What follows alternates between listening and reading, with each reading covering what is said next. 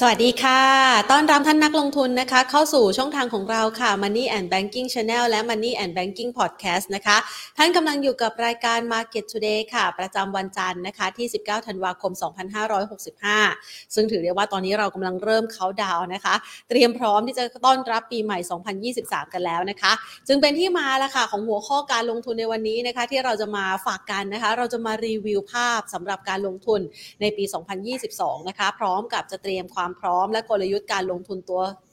ตัวที่อาจจะเราจะต้องมีการวางแผนนะคะเพื่อสร้างพอร์ตที่มั่งคั่งกันในปี 2023 นะคะ ก่อนที่จะไปถึงตรงนั้นนะคะ ขออนุญาตนะคะ ใช้เวลาในช่วงต้นเล็กน้อยนะคะ ในการราวอัพตลาดหุ้นไทยกันสักหน่อยแล้วกันนะคะบรรยากาศการลงทุนของตลาดหุ้นไทยนะคะ ในช่วงวันนี้เนี่ยนะคะ จะถือได้ว่าก็ยังคงซึมๆนะคะการเคลื่อนไหวอยู่ในกรอบสักประมาณบวกลบ 5 จุดนะคะไม่เกินนี้ โดยจุดสูงสุดของวันเนี่ยขึ้นไปทดสอบที่ระดับ 1,624.34 จุดค่ะและจุดต่ำสุดเนี่ยลงไปเยือนสักประมาณ 1,613.94 จุดนะคะ มูลค่าการซื้อขายก็อยู่ไม่ค่อยคึกคักสักเท่าไหร่วันนี้นะคะ 24,180 ล้านบาทค่ะ ช่วงเวลานี้เนี่ยนะคะ มันเริ่มเกิดความวิตกกังวลเกี่ยวกับภาวะเศรษฐกิจถดถอยขึ้นมาอีกครั้ง หลังจากที่ตั้งแต่เริ่มต้นเดือนธันวาคมเนี่ยเราเห็นภาพของความคึกคักนะคะ ของเศรษฐกิจเนี่ย เรียกว่าเป็น curve ของอารมณ์ของนักลงทุนเลยก็ว่าได้นะคะ เริ่มต้นด้วยความสดใสนะคะแล้วก็เริ่มที่จะมีความหม่นหมองหวาดกลัวนะคะเกี่ยวกับเรื่องของการขยับขึ้นอัตราดอกเบี้ย ที่ทางด้านของเฟดนั้นออกมาสะท้อนให้เห็นว่าปีหน้าเนี่ยยังไงก็แล้วแต่คงไม่ลดอัตราดอกเบี้ยนะคะ ภาพดังกล่าวก็ดูจะไม่ค่อยสู้ดีนะคะกับการลงทุนสักเท่าไหร่พอมาถึงณปัจจุบันนะคะเริ่มมากังวลกันอีกแล้วว่าภาวะเศรษฐกิจถดถอยเนี่ยกำลังจะเผชิญในอนาคตอันไม่ใกล้ไม่ไกลจากนี้เนี่ยนะคะทำให้นักลงทุนนั้นอาจจะต้องมีการประเมินสถานการณ์การลงทุนกันอีกครั้งหนึ่งด้วย ในขณะที่พอมันเข้ามาช่วงกลางเดือนแล้วอะ่ะกลางเดือนธันวาคมเนี่ยนะคะ ใกล้จะเข้าดาว ใกล้จะปิดงบต่างๆนะคะ แล้วเขาก็เตรียมพร้อมกันโดยเฉพาะอย่างยิ่งในฝั่งของฝรั่งเนี่ยนะคะ จะเริ่มเตรียมการหยุดยาวกันแล้วนะคะเพื่อไปเฉลิมฉลองเซเลบรตกัน แล้วก็มีการคาดหมายกันว่าซานต้ารารีในปีนี้เราอาจจะไม่ได้เห็นนะคะว่าคุณลุงซานต้าเนี่ยจะขี่กวางเรนเดียมาเที่ยวในตลาดหุ้นนะคะ ดังนั้นก็เลยอาจจะเป็นภาพหนึ่งที่ทำให้บรรยากาศการลงทุนไม่ค่อยจะคึกคักสักเท่าไหร่ แต่ในช่วงจังหวะเวลาที่มันไม่คึกคักแบบนี้แหละค่ะอาจจะเป็นเวลาที่เราก็ได้ใช้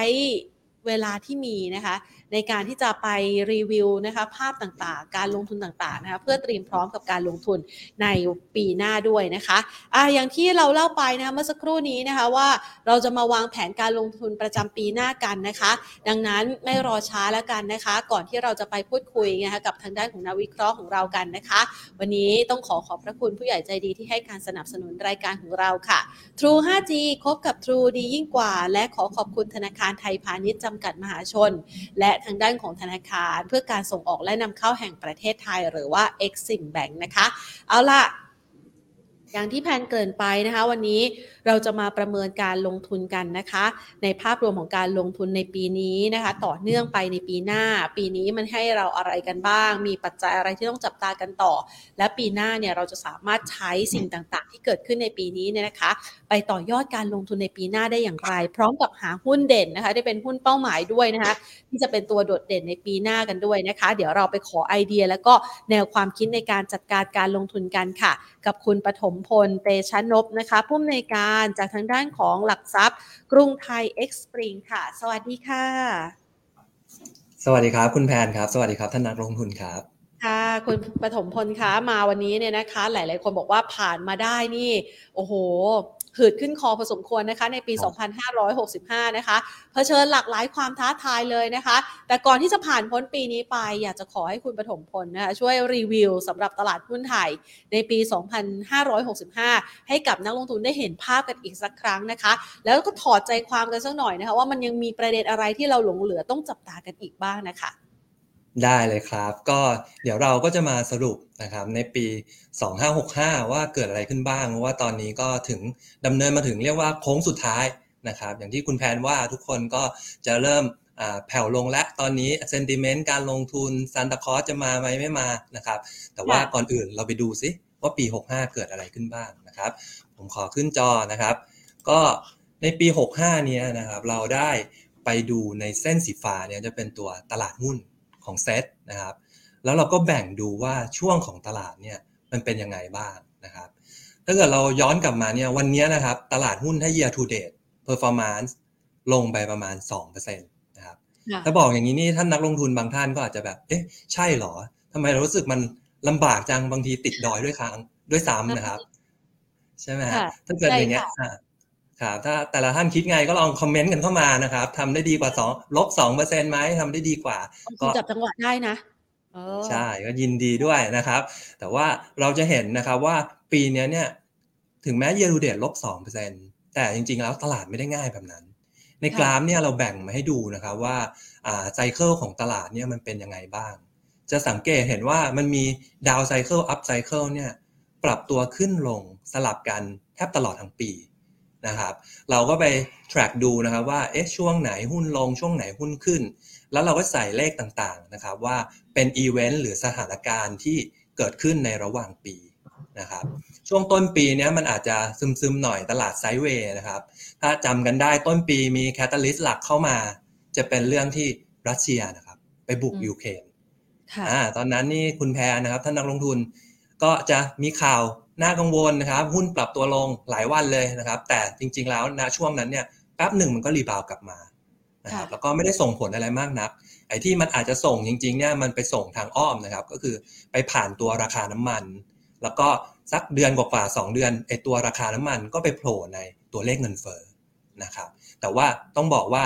ในอีเวนต์เรื่อง geopolitical เนี้ย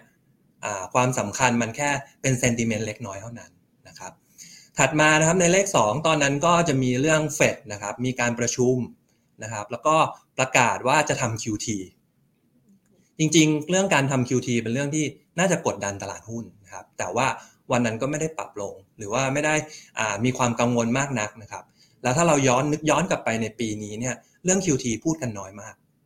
แม้ว่าจะมีการทำไปแล้วได้จริงนะครับเป็นหลักแสนล้านเลยในการลด balance sheet ลงไปได้ แต่ก็ถือว่ามีผลน้อยนะครับ แต่ทีนี้เนี่ยครับตรงเลข3นี่แหละของจริงมาแล้วนะครับ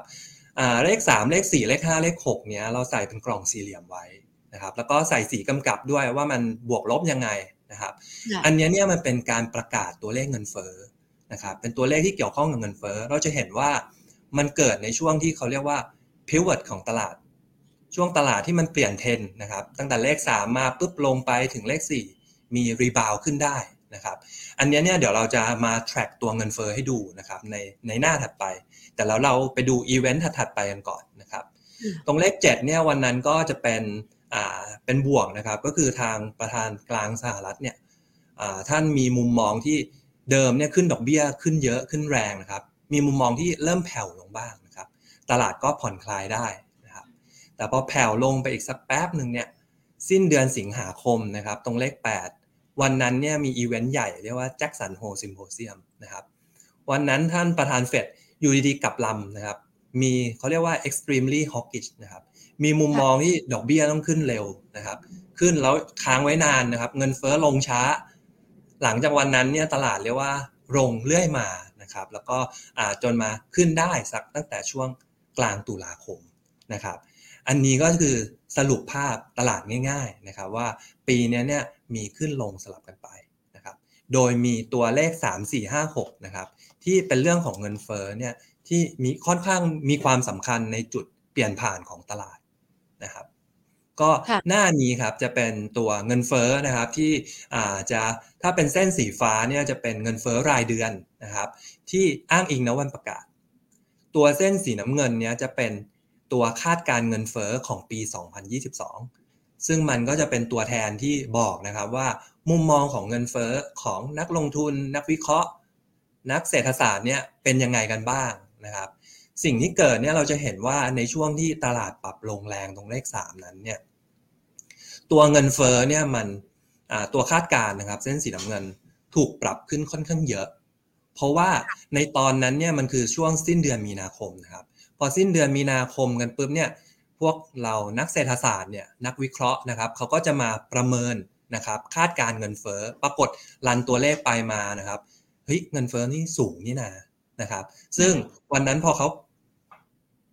ปรับคาดการขึ้นนะครับ ตัวตลาดก็เริ่มลงแล้วพอถึงเวลานะครับ ตัวเลขจริงประกาศ อันนี้จะเป็นเงินเฟ้อเดือนมีนานะครับ วันนั้นมาที่ 8.5%นะครับ ปรากฏตลาดก็ลงกันมายะสักพักใหญ่ ๆ เลยครับ รอจนกระทั่งตรงเลข4นะครับเงินเฟ้อเดือนถัดมาออกมาพอดีเลย จังหวะ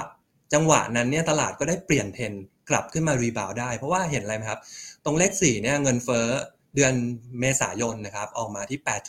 8.3%ลดลงจากเดือนก่อนหน้า 8.5%นะครับเพราะฉะนั้นนักลงทุนนะครับนักวิเคราะห์บอกอ้าวหรือว่าเงินเฟ้อพีคเอาไปแล้วไอสิ่งที่น่ากังวลเนี่ยจบไปแล้วนะครับ ตลาดก็เลยเด้งกันใหญ่นะครับ จากรอบนั้นนะครับ เราก็กลายเป็นว่าดีใจได้ไม่นานนะครับ เข้ามาตรงเลข 5 ปรากฏนะครับ เงินเฟ้อทำนิวไฮอีกครั้ง ในเดือนพฤษภาคมนะครับ ขึ้นไป 8.6ไฮเดิม 8.5 แล้วตรงเนี้ยเราก็จะเห็นว่าคาดการเงินเฟ้อนะครับ เส้นสีน้ำเงินอีกแล้ว ถูกปรับขึ้นแรงนะครับ แล้วก็กลายเป็นว่าฟื้นตัวได้ไม่นานนะครับ สักเดือนเดียวเท่านั้นปรับลงกันอีกแล้วแล้วพอมาตรงเลขหกนะครับ ปรับลงปรับลงอยู่ เงินเฟ้อเร่งตัวขึ้นอีกอ้าวแต่กลายเป็นว่าทำไมล่ะ ทำไมตลาดหุ้นมันปรับขึ้นตั้งแต่ช่วงนั้นนะครับ อันนี้คือเป็นสูตรเลยนะครับในการลงทุนนะครับ ก็คือไอ้ตรงจุดเลวร้ายที่สุดเนี่ยนะครับ ตลาดจะรีบาวใช่ครับคุณแพทย์เออท่านนักลงทุนเออน่าจะเคยเห็นหลายรอบ เหมือนตอนโควิดเลวร้ายที่สุดเนี่ย ตอนเดือนมีนานะครับ ตอนนั้นเนี่ยก็คือจุดต่ำสุดนะครับ อันนี้ก็เช่นเดียวกันเพราะเราจะสังเกตเห็นว่าตัวเส้นสีน้ำเงินที่เป็นคาดการเงินเฟ้อนะครับ ตั้งแต่วันนั้นเป็นต้นมาเนี่ย ไม่ถูกปรับขึ้นอีกเลยนะครับ คาดการเงินเฟ้อปี 22 ภาษานักลงทุนภาษานักวิเคราะห์เรียกว่ามัน price in ไปแล้วไอ้สิ่งที่เรากังวลนะครับ เกี่ยวกับเงินเฟ้อจบไปตั้งแต่วันนั้นนะครับ ในในในภาพใหญ่นะครับ อ่า เนี่ยแหละครับ เราจะเห็นว่าในปี2022นะครับเป็นปีที่เงินเฟ้อนี่แหละเป็นตัวกำหนดทิศทางตลาดทั้งหมดนะครับ ก็อันนี้จะเป็น recap ของภาพตลาดนะครับผมค่ะ จะเห็นได้ว่าตลอดปีที่ผ่านมาเนี่ยนะคะ นักลงทุนเนี่ยจะพูดถึงแต่เรื่องเงินเฟ้อเงินเฟ้อดอกเบี้ยขึ้น ดอกเบี้ยขึ้นนะคะ มันก็เลยเป็นภาพหนึ่งที่หลาย ๆ คนพยายามที่จะหาสินทรัพย์ต่าง ๆ นะคะที่เข้ามาช่วยดูแลในเรื่องของอัตราเงินเฟ้อที่ปรับตัวสูงขึ้น แล้วก็พยายามที่จะทำให้พอร์ตของเราเนี่ยยังคงเป็นสีเขียวได้ต่อสู้กับเงินเฟ้อได้กับเรททิศทางของอัตราดอกเบี้ยที่เร่งตัวด้วยนะคะ แต่ทีนี้เนี่ยเรามองเห็นภาพแบบนี้แล้วก็เรื่องของเงินเฟ้อเริ่ม price in ไปแล้ว แต่การประชุมล่าสุดเนี่ยดูเหมือนว่าเฟดเขาก็ยังส่งสัญญาณบอกว่า ยังไงก็แล้วแต่เฟอ้อมันก็ยังสูงอะ่ะ ดอกเบี้ยมันก็จะไปต่อ อันนี้ถือว่ามัน price in เข้าไปในตลาดแล้วด้วยหรือเปล่าคะ เรามีมุมมองยังไงบ้างคะเพราะว่าตอนนี้เนี่ยนักลงทุนเริ่มกลับมากังวลประเด็นนี้อีกครั้งหนึ่งในช่วงท้ายปีด้วยอะค่ะอ่าครับแน่นอนครับถ้าอิงภาพของทางทางฝั่งเฟดในวันนี้นะครับ ก็ต้องบอกว่าอ่าสแตนนะครับหรือท่าทีของเขาเนี่ยยังขึงขังนะครับอยู่ แต่ว่าจริง ๆ แล้วเนี่ยภาพของการลงทุนเนี่ยมัน price in ล่วงหน้านะครับ ตอนนี้มันเกิดสถานการณ์ที่มันเรียกว่าตลาดเนี่ยตลาดบอลนะครับเขาเริ่มไม่คล้อยไปตามเฟดปกตินะครับ เวลาเฟดเขาขึงขังนะครับ หรือปรับขึ้นดอกเบี้ยเนี่ย ตัวบอลยิวนะครับ มันจะปรับขึ้นด้วย สถานการณ์วันนี้ก็คือบอลยิวช่วงนี้ไม่ค่อยขึ้นนะครับ แม้ว่าเฟดจะมีท่าทีที่ค่อนข้างตึงตัว นะครับ คือเราต้องนึกย้อนนะครับ เมื่อเมื่อสักเมื่อต้นปี 2022 นะครับ ตอนนั้นเนี่ยท่าทีเขาก็ไม่ได้ขึงขังขนาดนี้นะครับ คือสแตนของเฟดท่าทีของเฟดเนี่ยมันเปลี่ยนแปลงกันได้นะครับ วันนี้ยิ่งถ้าเขาไพร์อินไปในท่าทีที่ค่อนข้างตึงตัวนะครับ ใช้นโยบายเข้มงวดเนี่ยมันยิ่งเป็นโอกาสว่าถ้าดำเนินไประหว่างปี เงินเฟอ้อมันคลี่คลายขึ้นมาได้ล่ะนะครับ มันก็จะทำให้ท่าทีของเขาปรับ แล้วก็เป็นปัจจัยบวกต่อตลาดหุ้นได้นะครับ อันนี้ก็จะเป็นมุมมองของเราเกี่ยวกับเรื่องนี้ครับค่ะทีนี้เรามองจากภาพนะคะที่เกิดขึ้นในปี 2022 ไปเรียบร้อยแล้วนะคะ แล้วก็เห็นนะคะว่าความเคลื่อนไหวของทิศทางอัตราดอกเบี้ยแล้วก็เงินเฟ้อในอนาคตข้างหน้าเนี่ยต่อจากนี้เนี่ยมันก็เริ่มมีการส่งสัญญาณออกมาเหมือนกันนะคะแล้วก็มีมุมมองเชิงบวกมากขึ้นว่าเออถ้าหากว่าสถานการณ์มันเปลี่ยน เราก็อาจจะเห็นโอกาสในการผ่อนคลายที่มากขึ้นนะคะแต่ทีนี้ ถ้ามองไปค่ะคุณปฐมพลคะจากสิ่งที่เรารีวิวมาทั้งหมดในปี 2022 มันจะยังหลงเหลืออะไรอยู่บ้างที่กลายเป็นประเด็นที่จะไปผลักดันสู่ปีหน้า 2023 บ้างคะ และในปีหน้าเนี่ยนักลงทุนจะต้องถูกผลักดันด้วยแนวคิดอะไรเป็นสำคัญคะได้เลยครับ ก็ก่อนอื่นนะครับ เราขอดูในเชิงของภาพเศรษฐกิจในปี 23 กันก่อนนะครับ ว่ามีอะไรรอเราอยู่นะครับอันนี้เนี่ยจะเป็นตัวเศรษฐกิจนะครับ ก็เป็น GDP growth เราจะเห็นว่าตัว world GDP เนี่ยภาพคล้ายๆ กับเมื่อปี 22 นะครับ ก็คือแผ่วลงนะครับ แล้วก็ฝั่ง US เองเนี่ยภาพก็คล้ายๆ ปี 22 จากฐานสูงลงมา 1.8 นะครับ ปี 23คาดโตแค่ 0.4 บางเจ้านี่เรียกได้ว่าลุ้นกันด้วยนะครับว่าติดลบหรือเปล่านะครับภาพอันนี้มันรอเราอยู่นะครับอาจจะฟังดูไม่ค่อยดีนัก แต่ของไทยยังมีข้อดีนะครับ ของไทยบวกได้ดีกว่าเขา นะครับ ปี22เราอาจจะฟื้นตัวช้ากว่านะครับ แต่ปี 23 ก็ยังมีโมเมนตัมนะครับที่คอยผลักดันตลาด ซึ่งเดี๋ยวโมเมนตัมจะเชื่อมโยงกับหุ้นเดี๋ยวจะมาคุยกันต่อนะครับ ทีนี้เนี่ยในเรื่องของ GDP growth เรื่องแรกเนี่ยเราบอกว่าเออมันดูน่าจะไม่ฟังดูไม่ค่อยดีนะ แต่ถ้าถามว่าเกี่ยวกับตลาดหุ้นมากน้อยแค่ไหนเนี่ย เราบอกว่าไม่ค่อยมีนัยยะ ถ้าเกิดมาดูในด้านขวานะครับ ที่เราทำเป็นอ่า market cycle ในปี 22 ไว้เนี่ยเราจะเห็นว่าตัว GDP นะครับ GDP growth ของทั้งไทยของทั้ง US เนี่ยที่มีคาดการณ์นะครับ ถูกปรับลดลงแทบตลอดทั้งปีนี้นะครับ แต่ว่ามันไม่ได้คล้อยไปกับภาพของตลาดหุ้น จะเห็นว่าบางที GDP growth ปรับลดลงนะครับ ถูกคาดการถูกปรับลดลงตลาดหุ้นก็ขึ้นได้นะครับ เพราะงั้นเราว่ามุมมองของด้าน GDP หรือเศรษฐกิจ ต่อตลาดหุ้นเนี่ยมันในยะสำคัญไม่สูง แต่ตัวที่สูงก็คือตัวที่เราบอกไปแล้วนะครับ ก็คือตัวฝั่งของเงินเฟอ้อกันบ้างนะครับ ตัวในกล่องด้านซ้ายเนี่ยจะเป็นคาดการเงินเฟอ้อเราจะเห็นว่าปี 23นะครับเงินเฟอ้อมันจะปรับลดลงจากปี 22 ได้ แล้วก็เรียกได้ว่าปรับลดลงไปใกล้เคียงกับปี 21ครับมันจะทำให้ไอแรงกดดันที่เราพบว่า เอ้ย ปี 22 ตลาดหุ้นผันผวนเหลือเกินนะครับ ผลการตอบแทนการลงทุน ไม่ค่อยดีนัก เพราะว่าเงินเฟอ้อมันเร่งตัวขึ้น ปีหน้าภาพมันจะตรงกันข้ามกันนะครับ โดยเฉพาะเราเนี่ยได้ทำการ forecast เป็นรายเดือนเลยนะครับ ในรูปด้านขวา เราทำเป็นวิเคราะห์ทางสถิตินะครับ แล้วก็คาดการออกมาเราจะเห็นว่าเทรนด์ของเงินเฟอ้อเนี่ยถ้าเกิดดูนะครับในด้านขวามือเนี่ยมันเทรนดาวลงไปเลย อันนี้ภาพมันจะตรงข้ามนะครับกับเมื่อสักครู่เลยนะครับ ที่เราเอารูปเงินเฟอ้อมาให้ดูเส้นสีฟ้าเนี่ยเราจะเห็นว่า เงินเฟอ้อในปี 22 เนี่ยปรับขึ้นในช่วงเวลาส่วนใหญ่ของปีเลยนะครับ แต่พอปี 23 เนี่ยตรงเส้นประนะครับ มันคล้อยลงไป เพราะฉะนั้นภาพด้านเนี้ยที่กดดันการลงทุนมันจะดูดีขึ้น ดอกเบี้ยก็เช่นเดียวกันนะครับ ตัว Fed Fund Rate หรือดอกเบี้ยนโยบายของทางสหรัฐเนี่ยสิ้นปี 21 ยัง 0.25 อยู่เลย ที่เมื่อกี้เราคุยกันนะครับว่า เอ๊ะ วันนั้นเนี่ยสแตนของเฟดไม่ได้ขึงขังเหมือนวันนี้นะครับ แล้วมันค่อยๆ ปรับ จนเข้มงวดเหมือนวันนี้เนี่ยมันกดดันตลาด ดอกเบี้ยนะครับจาก 0.25 ปีนี้ขึ้นมา 4.5 นะครับ ใครจะเชื่อนะครับ ดอกเบี้ยขึ้นมา 4.25เปอร์เซ็นต์นะครับถ้าคิดเป็นใช่ไหมฮะคือถ้าคิดคิดเป็นเปอร์เซ็นต์นะครับ ขึ้นมาสิบกว่าเท่านะครับอ่าใช่ไหมแต่ถ้าเกิดเรามองไปปีหน้าเป็นยังไงครับ คาดการคอนเซนแซสนะครับ 4.7เปอร์เซ็นต์เฟดเองคาดเองนะครับ 5.1เปอร์เซ็นต์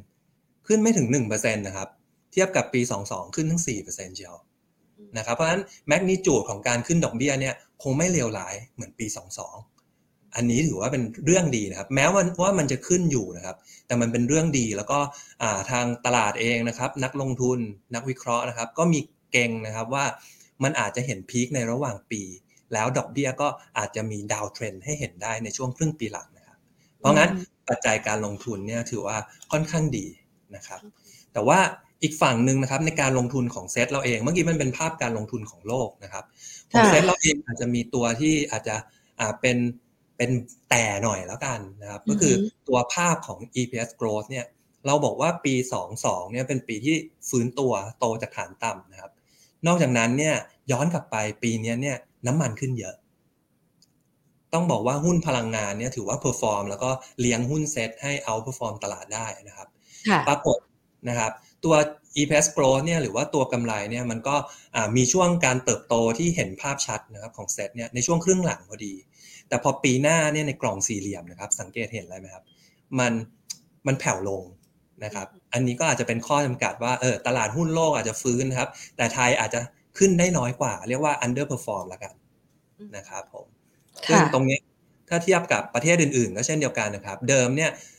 ตัวแท่งแรกสีน้ำเงินเนี่ยก็คือของไทยนะครับ จะเห็นว่าณมกราเนี่ยยังสูงกว่าเพื่อนๆอยู่ สูงกว่าค่ะ MSCI Asia X Japan นะครับ สูงกว่าทาง S&P 500 นะครับ แต่ค่อยๆ เคลื่อนไปในระระหว่างปีเนี้ยเราจะเห็นว่ามันเริ่มแผ่วลงเริ่มอ่าที่เราเคยนำห่างเขาอยู่เนี่ยมันเริ่มคนอื่นเริ่มตามทันหรือแซงเราไปด้วยซ้ำนะครับ ภาพอันนี้ก็อาจจะเป็นแต่ของปี 2565 นะครับเอ้ย2566 นะครับ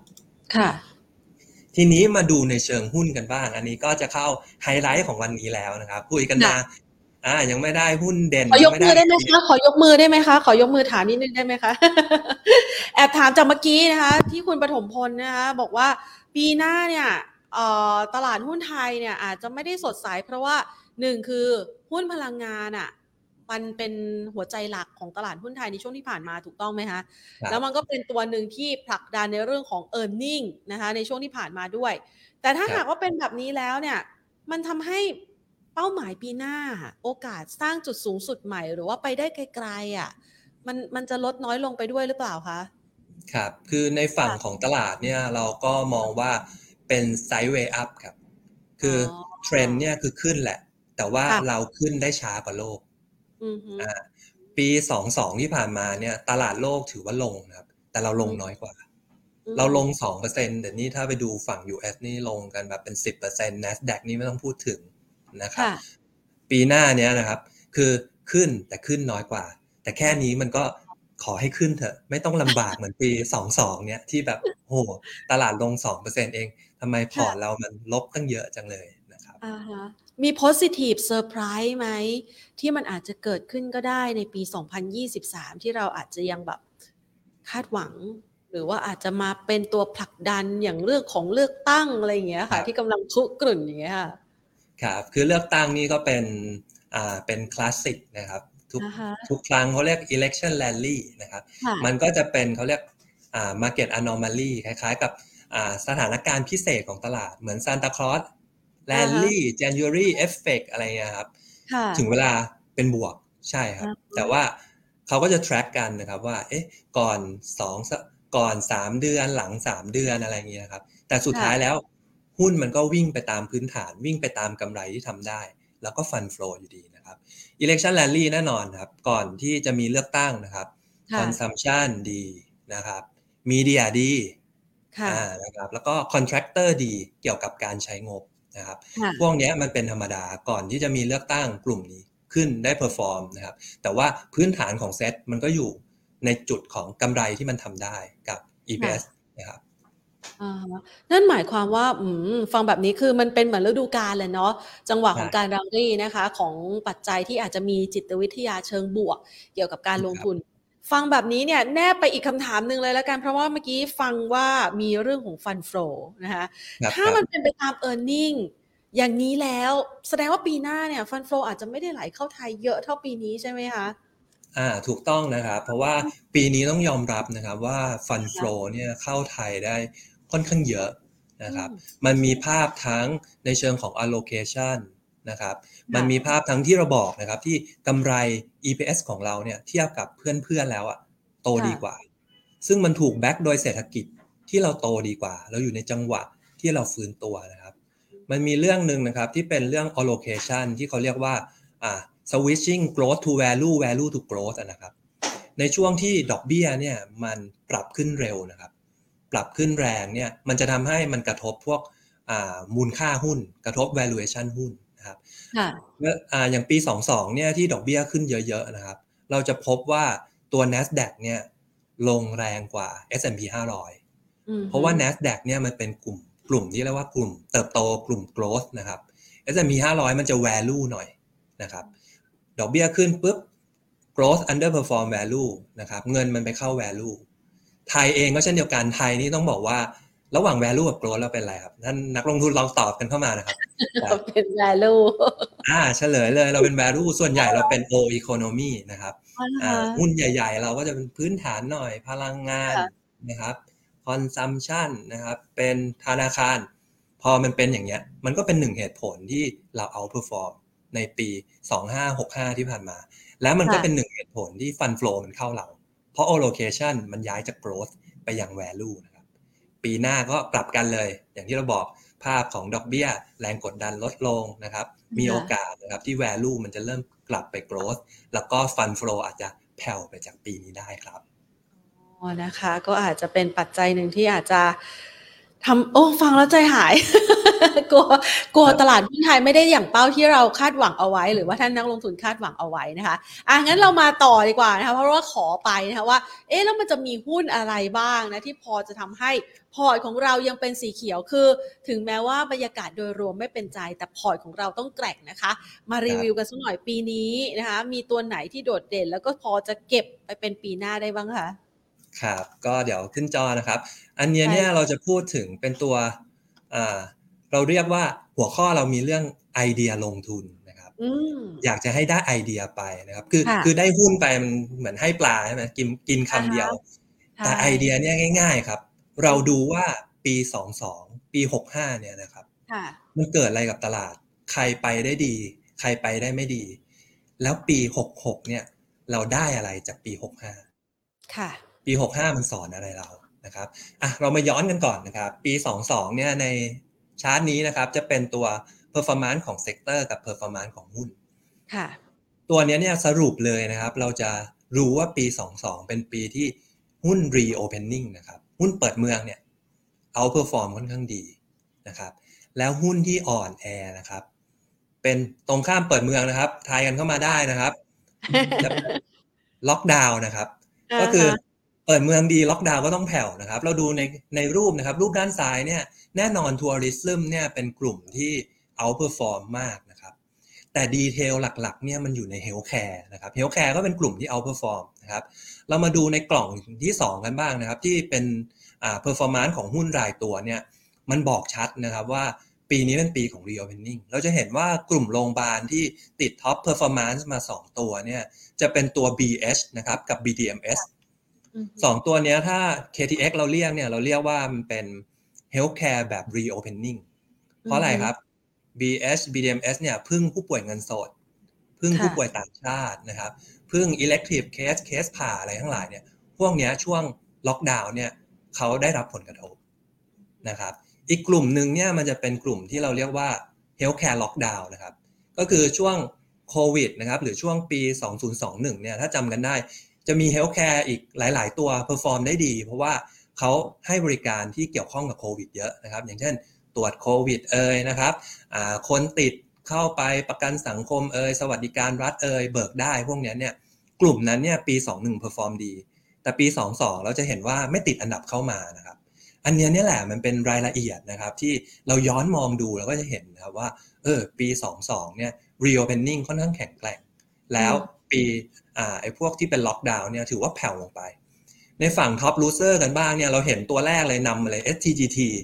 พูดแล้วก็มันก็ปวดใจนะครับ บางท่านก็อาจจะมีกันอยู่นะคใช่รับมันเป็นหุ้นที่ฮิตมากเมื่อ2ปีค่ะที่แล้วอ่าแต่ฮะสองปีที่แล้วคือล็อกดาวน์ครับค่ะปีนี้ล็อกดาวน์มันแผ่ว ตัวนี้ก็อืมลงมาเยอะนะครับวูบเลยดีกว่า หน้ามืดอ่าวูบอ่าลงไป66เปอร์เซ็นต์นะครับอ่าฮะตัวถัดมาเนี่ยก็จะเป็นพวก HANA s y n e x KCE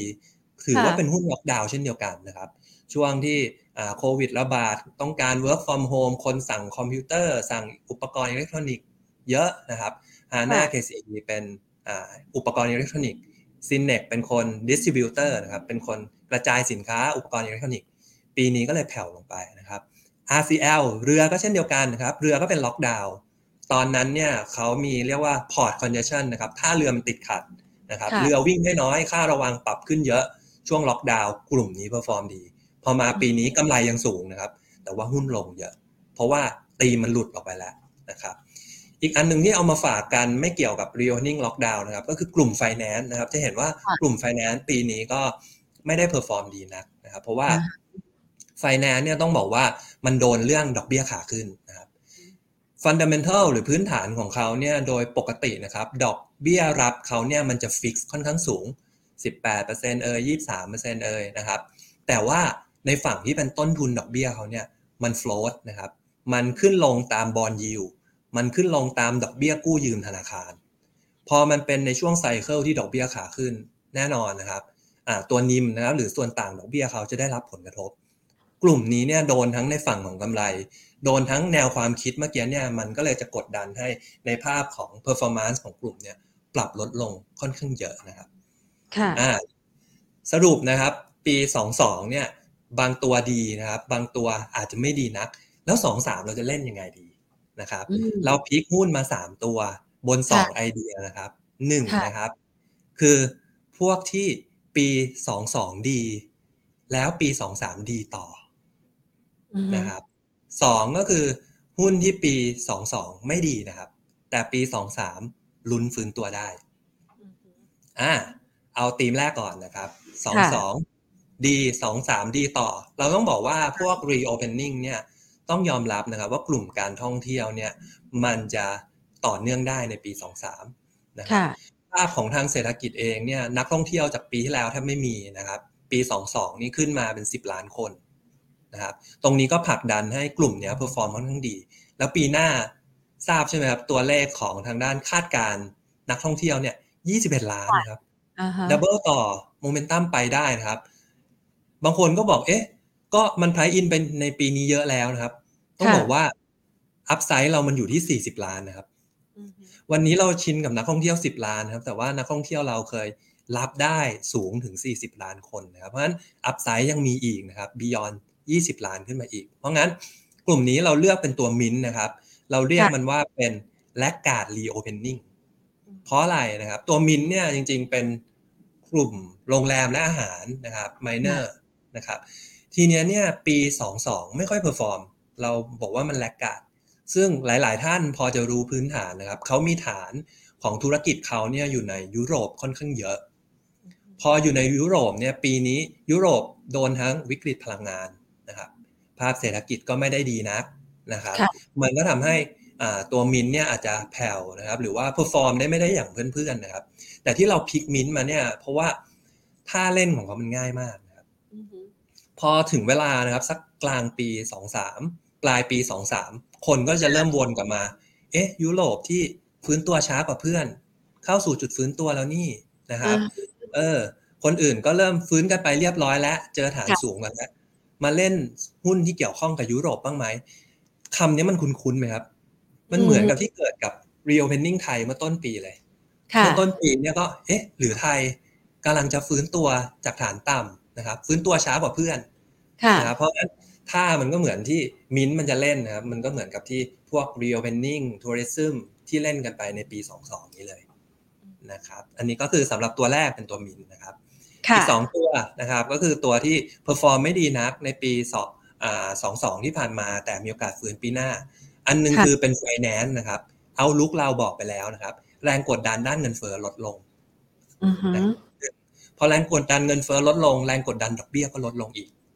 ค่ะใช่ไหมครับเพราะว่าคาดการณ์ของเฟดเองนะครับ ที่จะขึ้นดอกเบี้ยก็ช้าลงนะครับ เพราะฉะนั้นแรงกดดันที่ทำให้กลุ่มนี้นี่กำไรก็ลงด้วยนะครับ หุ้นก็ดีเรทกันด้วยเนี่ย ปีหน้าเนี่ยน่าจะแผ่วไป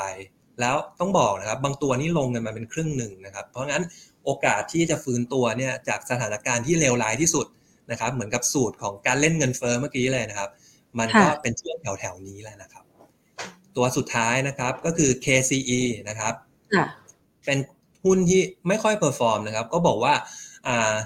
ลงตามพวกอิเล็กทรอนิกส์นะครับ ต้องบอกว่า KCE เนี่ยเขาผลิตอ่า print circuit board นะครับ มันจะเป็นแผ่นสีเขียวๆในคอมพิวเตอร์เราเนี่ยนะครับ ทุกท่านอาจจะเคยเห็นนะครับ แต่บอกว่า 70%ของเขาเนี่ยอยู่ในรถยนต์นะครับ เออ มันไม่ คือ คือในช่วงที่หุ้นมันปรับขึ้นอะอาจจะมีบ้างช่วงช่วงที่โควิดระบาดหนักๆยอดรถยนต์ดีนะครับเพราะคนบอกว่าเฮ้ยไม่อยากเดินโดยสารสาธารณะเลย อยากไปโดยสารกันเองนะครับ ขับรถอือฮึส่วนตัวไม่ต้องเจอใครนะครับค่ะอาจจะขึ้นช่วงนั้น แต่เราต้องบอกว่าความต้องการชิฟนะครับอ่าความต้องการแผ่นหรืออุปกรณ์อิเล็กทรอนิกส์ในรถยนต์เนี่ยมันเพิ่มขึ้น ตอนนี้ทุกคนไม่มีใครไม่พูดถึงนะครับรถ EV การ transition สู่ EV เนี่ยแน่นอนในรถหนึ่งคันเนี่ยใช้อุปกรณ์อิเล็กทรอนิกส์เพิ่มขึ้น ซึ่งทุกตัวที่จะเชื่อมโยงทุกอย่างในนั้นเนี่ยมันก็คือแผ่นเขียวๆที่เรียกว่า print circuit board นั่นเองนะครับ แม้แต่รถยนต์ที่เป็นรถธรรมดาเองก็ตามเนี่ยเดี๋ยวนี้ก็มีชิ้นส่วนอิเล็กทรอนิกส์เพิ่มขึ้นนะครับแต่ก่อนเราขับรถนะครับไอตัวเข็มหน้าปัดนี่มันก็เป็นเข็มอนาล็อกนะครับเดี๋ยวนี้เป็นจอดิจิตอลหมดแล้ว ก็ต้องมีค่ะแผ่นอยู่ข้างในหมดนะครับเพราะฉะนั้นในเชิงพื้นฐานของเขาเนี่ยมันจะยัง มีความแข็งแกร่งนะครับเขามีความต่างจากอิเล็กทรอนิกส์อื่น ๆ ในตลาด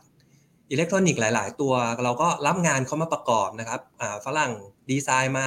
เราร่วมดีไซน์หน่อยนะครับ อยากได้ยังไงเราก็ประกอบ แต่ว่าอย่าง KCE ถือว่าสามารถพัฒนา Product แล้วไปเสนอขายให้กับพวก tier ที่เป็นรถยนต์นะครับ ซึ่งเป็น high-end ของอิเล็กทรอนิกส์ได้เลยนะครับ ก็เรานำมาฝาก 3 ตัวนะครับ แล้วก็มีไอเดียการคิดเนี่ยแหละนะครับ ว่าเออเรามองยังไงนะครับผม นะคะ คืออย่างตัวที่เป็น top gainer เนี่ยในปีนี้เนี่ยนะคะ ไม่ว่าจะเป็น BH นะคะ หรือว่า Delta Centel KTB แบบนี้เนี่ยใครมีอยู่ถือต่อ ถูกต้องไหมคะครับเป็นต้องเลือกเป็นตัวตัวนะครับ เพราะบางคนก็อาจจะขึ้นมาพอสมควรอะไรเงี้ยนะครับ ค่ะ มันมีหลักวิธีการในการปล่อยของหรือว่า เก็บของยังไงคะสำหรับตัวที่มันเป็น top gainer ในปีนี้เนี่ยค่ะ นอกเหนือจากตัวที่น่าจะมีโอกาสฟื้นตัวเด่นสามตัวที่มาสักครู่นี้ให้ไหวแล้วค่ะ ครับเราก็ต้องดูจังหวะของกำไรของเขา จริงไหมฮะผมผมผมยกตัวอย่างเอาเอาฮอตฮิตเลยละกัน Forth Smart นะครับ Forth นะครับ Forth เนี่ยเขาทำเป็นเต่าบินตอนนี้เต่าเริ่มล้าแล้วไง อ่าใช่ไหมฮะทุกคนรู้จักอือค่ะ อ่า ซึ่ง หุ้นน่ะก็จะขึ้นขึ้นจนล้าอย่างที่บอกครับเต่าก็จะเริ่มล้านะครับเพราะว่าอ่าหนึ่งเนี่ยเวลาเขา perform ขึ้นมาเนี่ยคือมีความคาดหวังใส่เข้าไปด้วย ไม่ได้มีแค่กำไรครับ คือกำไรเขาจะค่อยๆโตแหละ แต่หุ้นเนี่ยเราต้องบอกว่าเขาเนี่ยหุ้นมันจะขึ้นไปก่อนที่กำไรมันจะ peak แล้วหุ้นมันจะ peak ก่อนกำไรมันจะลงนะครับก็คือหุ้นมันจะลงก่อนกำไรมันจะสูงสุด ไอ้หุ้นเนี่ยมันจะลงในตอนที่ทุกคนมีกันหมดแล้วเนี่ย ทุกคนรู้กันหมดแล้วว่า อ๋ออ่าตัวนี้ทำเต่าบินนะ เออ แล้วเต่าบินก็จะดิสลอฟวงการกาแฟประเทศไทยนะอะไรเงี้ยครับ จังหวะแบบนั้นเนี่ยแหละ คือทุกคนรู้แล้วอ้าวแล้วใครจะซื้อหลังจากเราใช่ไหมครับ ทั้งหมดทั้งมวลเนี้ยมันดูที่ความคาดหวังครับ ซึ่งความคาดหวังเนี้ยมันก็อยู่ที่กำไรของกิจการด้วยนะครับอย่างผมยกตัวอย่างเนี่ยอย่าง BH นะครับอ่า BDMs ปรับขึ้นมาต่อเนื่อง ปีหน้ายังไปได้ไหมถือว่าไปได้เพราะว่าตอนนี้ต้องบอกว่าอ่า ถึงแม้งบมันจะกลับมาดีแล้วเนี่ยแต่ว่าพวกอ่า healthcare tourism เนี่ยมันยังไม่ fully จริงไหมฮะพวกตะวันออกกลางเอยหรือว่าอ่าอาจจะชาวจีนเอยเนี่ยยังมาไทยกันได้ไม่เต็มที่ยังพอมีรูมให้ไปอยู่นะครับแต่ว่าเนี่ยมันคือมันไม่ใช่ทุกคนคือบางคนมันอาจจะแบบเออขึ้นมากันพอสมควรแล้วอาจจะพักบ้าง หรืออย่างเนี้ยEsso PTTEP เนี่ยมันก็รู้อยู่แล้วว่า e a r n i n g ที่รอเราอยู่ข้างหน้านะครับ น้ำมันที่ขึ้นเยอะๆ ปี 22ที่ผ่านมา มันไม่ขึ้นต่อแล้วเนี่ย เพราะงั้นตอบคำถามคุณแพนนะครับ ก็ต้องดูว่ามุมมองต่อคาดการกำไรมันเป็นอย่างไรนะครับ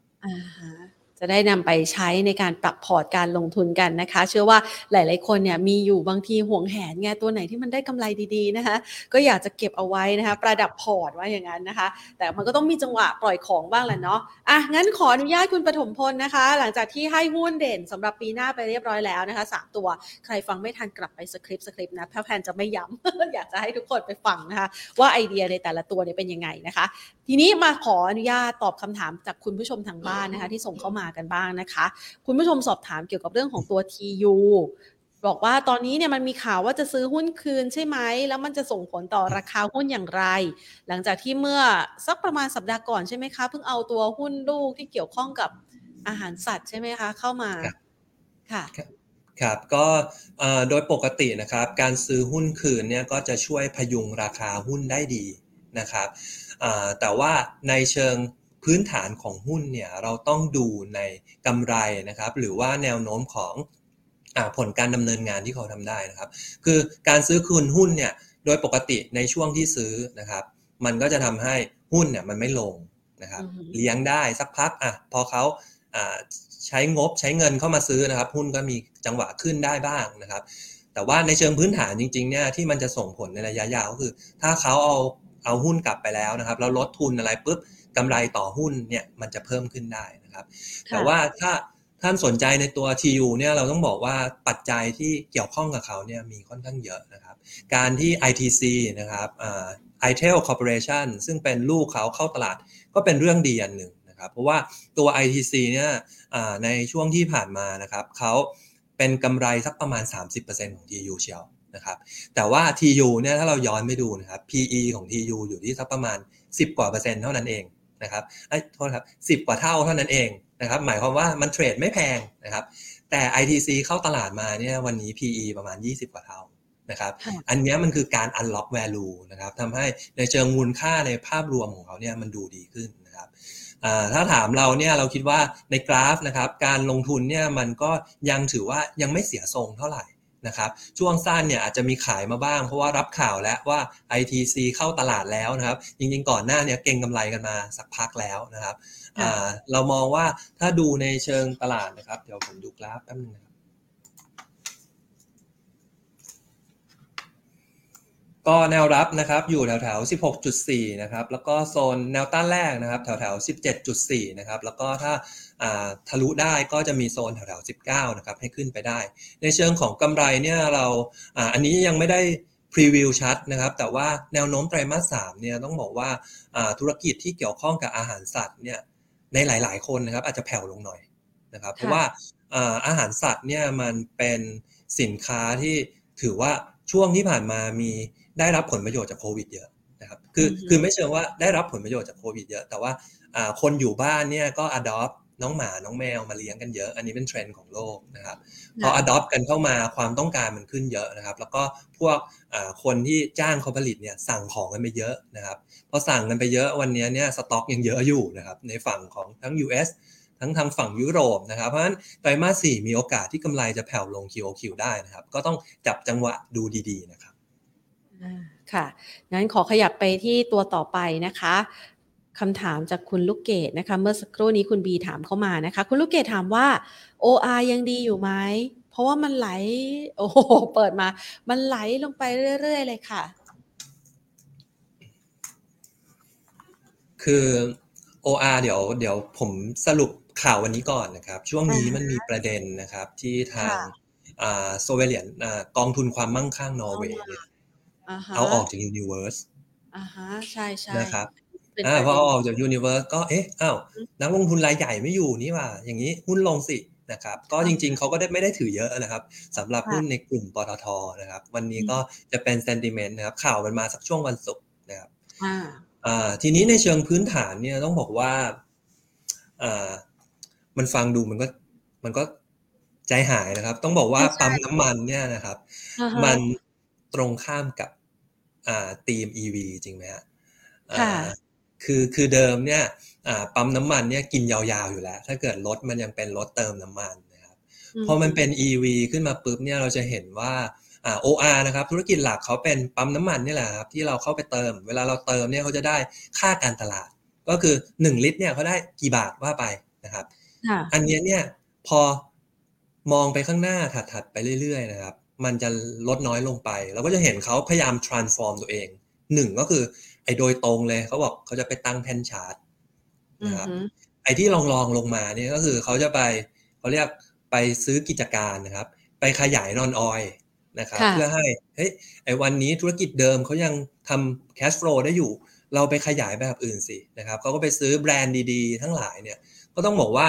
อ่าภาพอย่างเงี้ยมันเป็นภาพของการคนที่ว่ายทวนน้ำนะครับ คือในเชิงของหุ้นเนี่ยถ้าเกิดมุมมองเนี่ย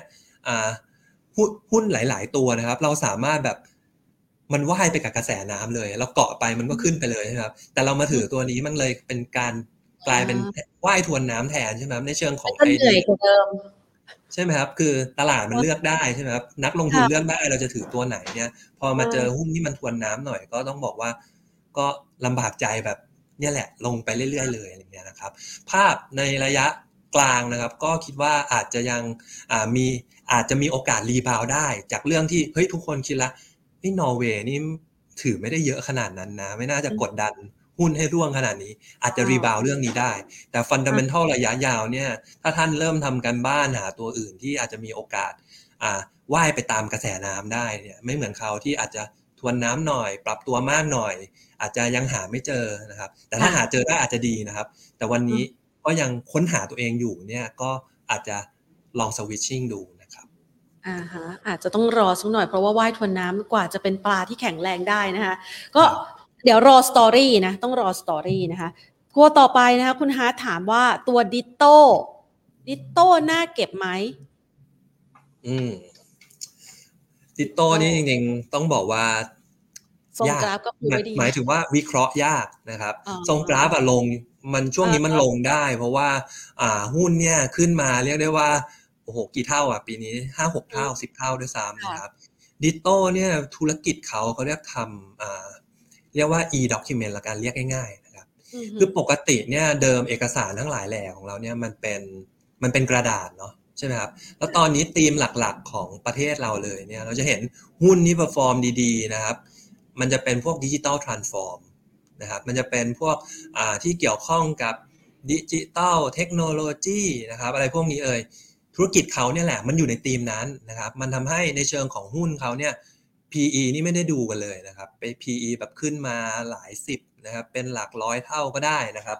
อันเนี้ยเนี่ยมันเป็นเรื่องหนึ่ง พอพอ valuation เนี่ยมันเกินกำไรไปไกลเนี่ย ถึงเวลามันลงเนี่ยเราหาจุดรับยากนะครับอือฮึแต่ในเชิงพื้นฐานดีไหมเนี่ยต้องบอกว่า คือวันเนี้ยเอกสารที่เก็บกันอยู่เนี่ยมันเป็นกระดาษอยู่เท่าไหร่นะครับ แล้วสักกี่เปอร์เซ็นต์เองนะครับที่เพิ่งเป็นอิเล็กทรอนิกส์นะครับ เพราะงั้นเนี่ยโอกาสโตของ business เขานะครับ มันยังมีอีกเยอะมากเลย ตัวนี้เลยผมเลยบอกว่ามันวิเคราะห์ได้ยากนะครับ เวลาลงทีเนี่ยมันก็คงต้องคอยซื้อแถวแถวแนวรับนะครับ อย่างเนี้ยมีเส้น 200 วันนะครับมีเส้นต่างๆเนี่ยก็เข้ารับเป็นช่วงๆได้นะครับเนี่ยเห็นปะพอแตะปุ๊บมันเด้งนะครับ คือจังหวะเล่นน่ะมันก็คือเล่นไปตามเทคนิคนั่นแหละ พื้นฐานยาวนะครับ ผมมองว่า ธุรกิจดีเลยนะครับ แต่หุ้นเนี่ยมันไม่ได้ดูแค่ว่าธุรกิจดีไม่ดี มันดูเรื่อง valuation ด้วย ซึ่งวันเนี้ยถือว่า ahead time หรือว่าอ่ามีราคาสูงพอสมควรนะครับ ค่ะ งั้นขอขยับไปที่คุณผู้ชมนะคะ อยากจะรวยนะคะ คุณผู้ชมบอกว่าวันนี้เนี่ย VGI ติด top loser มันอืมเกิดอะไรขึ้นคะครับ ก็ปีที่ผ่านมาก็ถึงแม้จะเป็น reopening นะครับ แต่ต้องบอกว่า media เนี่ย เป็นมีเดียที่ไม่ reopening ไปกับเขานะครับ คือถือว่างบเนี่ยอาจจะมาช้ากว่าเพื่อนเลยนะครับ คือเวลาที่สถานการณ์ที่บริษัทเนี่ยกิจการกำไรไม่ได้สูงมากเนี่ยเขาต้องทำอะไรครับ ต้องลดค่ะคอสใช่ไหมครับอือฮะไอตัวที่มันลดได้แน่เนี่ยคัดได้เลยเนี่ยมันก็จะเป็นพวก spending ทั้งหลายทั้งแหล่นะครับ เพราะงั้นเนี่ย VGI ก็เป็นตัวหนึ่งที่ถือว่าอยู่ในกลุ่ม media นะครับที่อ่าอาจจะ perform ได้ไม่ดีนัก นะครับ อีกเรื่องหนึ่งมันก็จะมีเรื่องอาที่ contribution นะครับของธุรกิจเขาเนี่ยมันจะมีป้ายอยู่บนรถไฟฟ้าอะไรอย่างนี้ด้วยนะครับอืมซึ่งป้ายบนรถไฟฟ้าเนี่ยต้องบอกว่ามันพ่วงมากับสัมปทานรถไฟฟ้านะครับอ่าซึ่งตอนนี้เขาก็กำลัง fight กับทางกทมอะไรกันอยู่นะครับ ซึ่งอันเนี้ยมันก็อาจจะแบบถ้าเกิดคุณต่อไม่ได้ ต่อได้เทอมไม่ดีอะไรเงี้ยนะครับ มันก็อืมอาจจะส่งผลต่ออ่าอ่า สิทธิ์การใช้ประโยชน์บนพื้นที่บนรถไฟฟ้าอะไรอย่างนี้ได้นะครับ อันนี้มันก็จะเป็นอีกเรื่องหนึ่งที่มันซ่อนอยู่ข้างในนะครับ ก็ในเชิงของ Outlook เนี่ยต้องบอกว่าตัวนี้ภาพไปเรื่อยๆเนี่ยเขาถือว่าเป็น out of home ที่ที่มีความแข็งแรงมีความเฉพาะนะครับ ไม่ใช่ทุกคนจะไปอยู่ในอ่าพื้นที่ที่ที่ที่มีนักเดินทางวันหนึ่งเป็นหลายๆอ่าแสนคนได้นะครับ เพราะฉะนั้นค่ะอ่า มันมันก็ยังมีพื้นฐานที่ดีของมันอยู่นะครับภาพถ้าชอบในเชิงของธุรกิจนะครับ ก็ถือได้นะครับ แต่ว่าในเชิงของอ่า earnings ต้องรอหน่อยนะครับงั้นเหลืออีกสักประมาณ 4คำถามนะคะ ขออนุญาตสอบถามเพิ่มเติมนะคะ ITC กับ AAI คุณผู้ชมอืมสอบถามเข้ามาบอกว่าอยากจะขอคำแนะนำว่าตัวไหนน่าลงทุนคะครับคือระหว่างสองตัวเนี้ยเนี่ยต้องบอกว่าเชิงพื้นฐานเนี่ย เราชอบ ITC มากกว่าอ่าฮะหน่อยนะครับ ในเชิงของ PE วันเนี้ยใกล้ ๆ กันแล้วนะครับ ก็คือค่ะราวๆสัก 20 เท่านะครับอ่าที่เราชอบ ITC มากกว่าเนี่ยเพราะว่า ITC เนี่ยอ่า i-Tail Corporation นะครับเขาเป็นระดับโลกนะครับเขาเป็นอืมเขาเป็นหุ้นที่เราซื้อในเซ็ตแล้วเป็นกิจการระดับโลกได้นะครับค่ะพวกผู้ผลิตอาหารสัตว์เลี้ยงนะครับอ่าเบอร์หนึ่งเบอร์สองเบอร์สามของโลกเนี่ย จับเข้าไปเนี่ยเป็นของเขาเลยนะครับอืมอ่าแล้วทีเนี้ยเนี่ยในเชิงของอ่า network เขาเนี่ยอาหารสัตว์เลี้ยงที่เขาขายนะครับ มันจะเป็นอาหารแมวซะเยอะอืมแล้วก็เป็นอาหารเปียกซะเยอะนะครับค่ะอาหารแมวแล้วเปียกด้วยมันคืออะไรครับ มันคือปลาค่ะนะครับปลาอ่าฮะเนี่ยบริษัทแม่เขาเนี่ยซอร์ซิ่งทำเก่งเยอะที่สุดในโลกที่ค่ะอยู่นะครับเพราะฉะนั้นโอ้โหฝั่งซอร์ซิ่งฝั่ง procurement แข็งแรงนะครับ ฝั่งลูกค้าเองเนี่ย ก็เป็นเบอร์ต้นๆของโลกนะครับ เพราะฉะนั้นในเชิงของความเป็นถ้าคุณจะมีหุ้นที่เป็นอาหารสัตว์เลี้ยงสักตัวเนี่ยโอ้ ITC ควรมีเลยนะครับแต่อย่างที่ผมบอกไปเมื่อตอนถามทียูนะครับงบ Q4 เสี่ยงจะแผ่วลงนะครับสำหรับกลุ่มนี้ เพราะงั้นเราจะเห็นว่าตอนนี้มันอยู่แถวแถวราคาจองนะครับ จองสามสิบสองนะครับ เอ๊ะทำไมหุ้น IPO ทั้งหลายแหล่ปีนี้ขึ้นได้กันหมดนะครับทำไมตัวนี้มัน